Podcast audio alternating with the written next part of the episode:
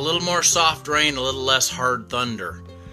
Redeeming the Time Brothers podcast, a podcast by Gene Kissinger and Norman Kissinger, two brothers who have spent their lives in ministry and raising large families. Our desire is to provide a digital place for those who long to belong, and as always, we want to leave a nightlight on for you. That nightlight is out of Colossians chapter 3, starting in verse 12 where it says, Put on therefore as the elect of God, holy and beloved, bowels of mercy, kindness, humbleness of mind, meekness, long suffering, forbearing one another and forgiving one another, even as Christ for even as God for Christ's sake forgave you, so also do ye. And above all these things put on charity, which is the bond of perfectness. Talking about being kind.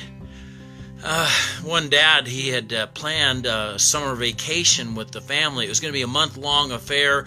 They were going to travel up and down the West Coast. It was going to be an amazing event, but somehow uh, work kind of got overcrowded and he had to cancel. And mom said, Well, I'll go ahead and take the kids because I know how to drive and I can do this. And so she took the kids and went ahead.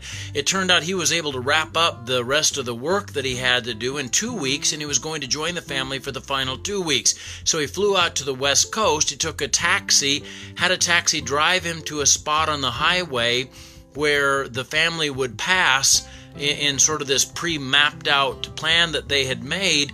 And, and, so when he saw the family car, he stuck out his thumb like a hitchhiker, and the kid said, Mom, that, that was dad, wasn't it? And they slammed on the brakes and backed up and picked him up, and everybody had a good laugh.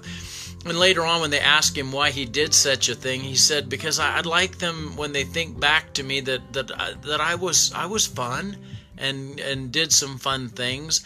I need to do more fun things as a dad. One of the things about me, uh, th- there, there's an old saying that some parents bring up their children with thunder and lightning, but thunder and lightning don't make kids grow. Rain makes kids grow. The soft rain makes kids grow. Now, we do have to correct them, we do have to chastise them when they do wrong and redirect them to do right.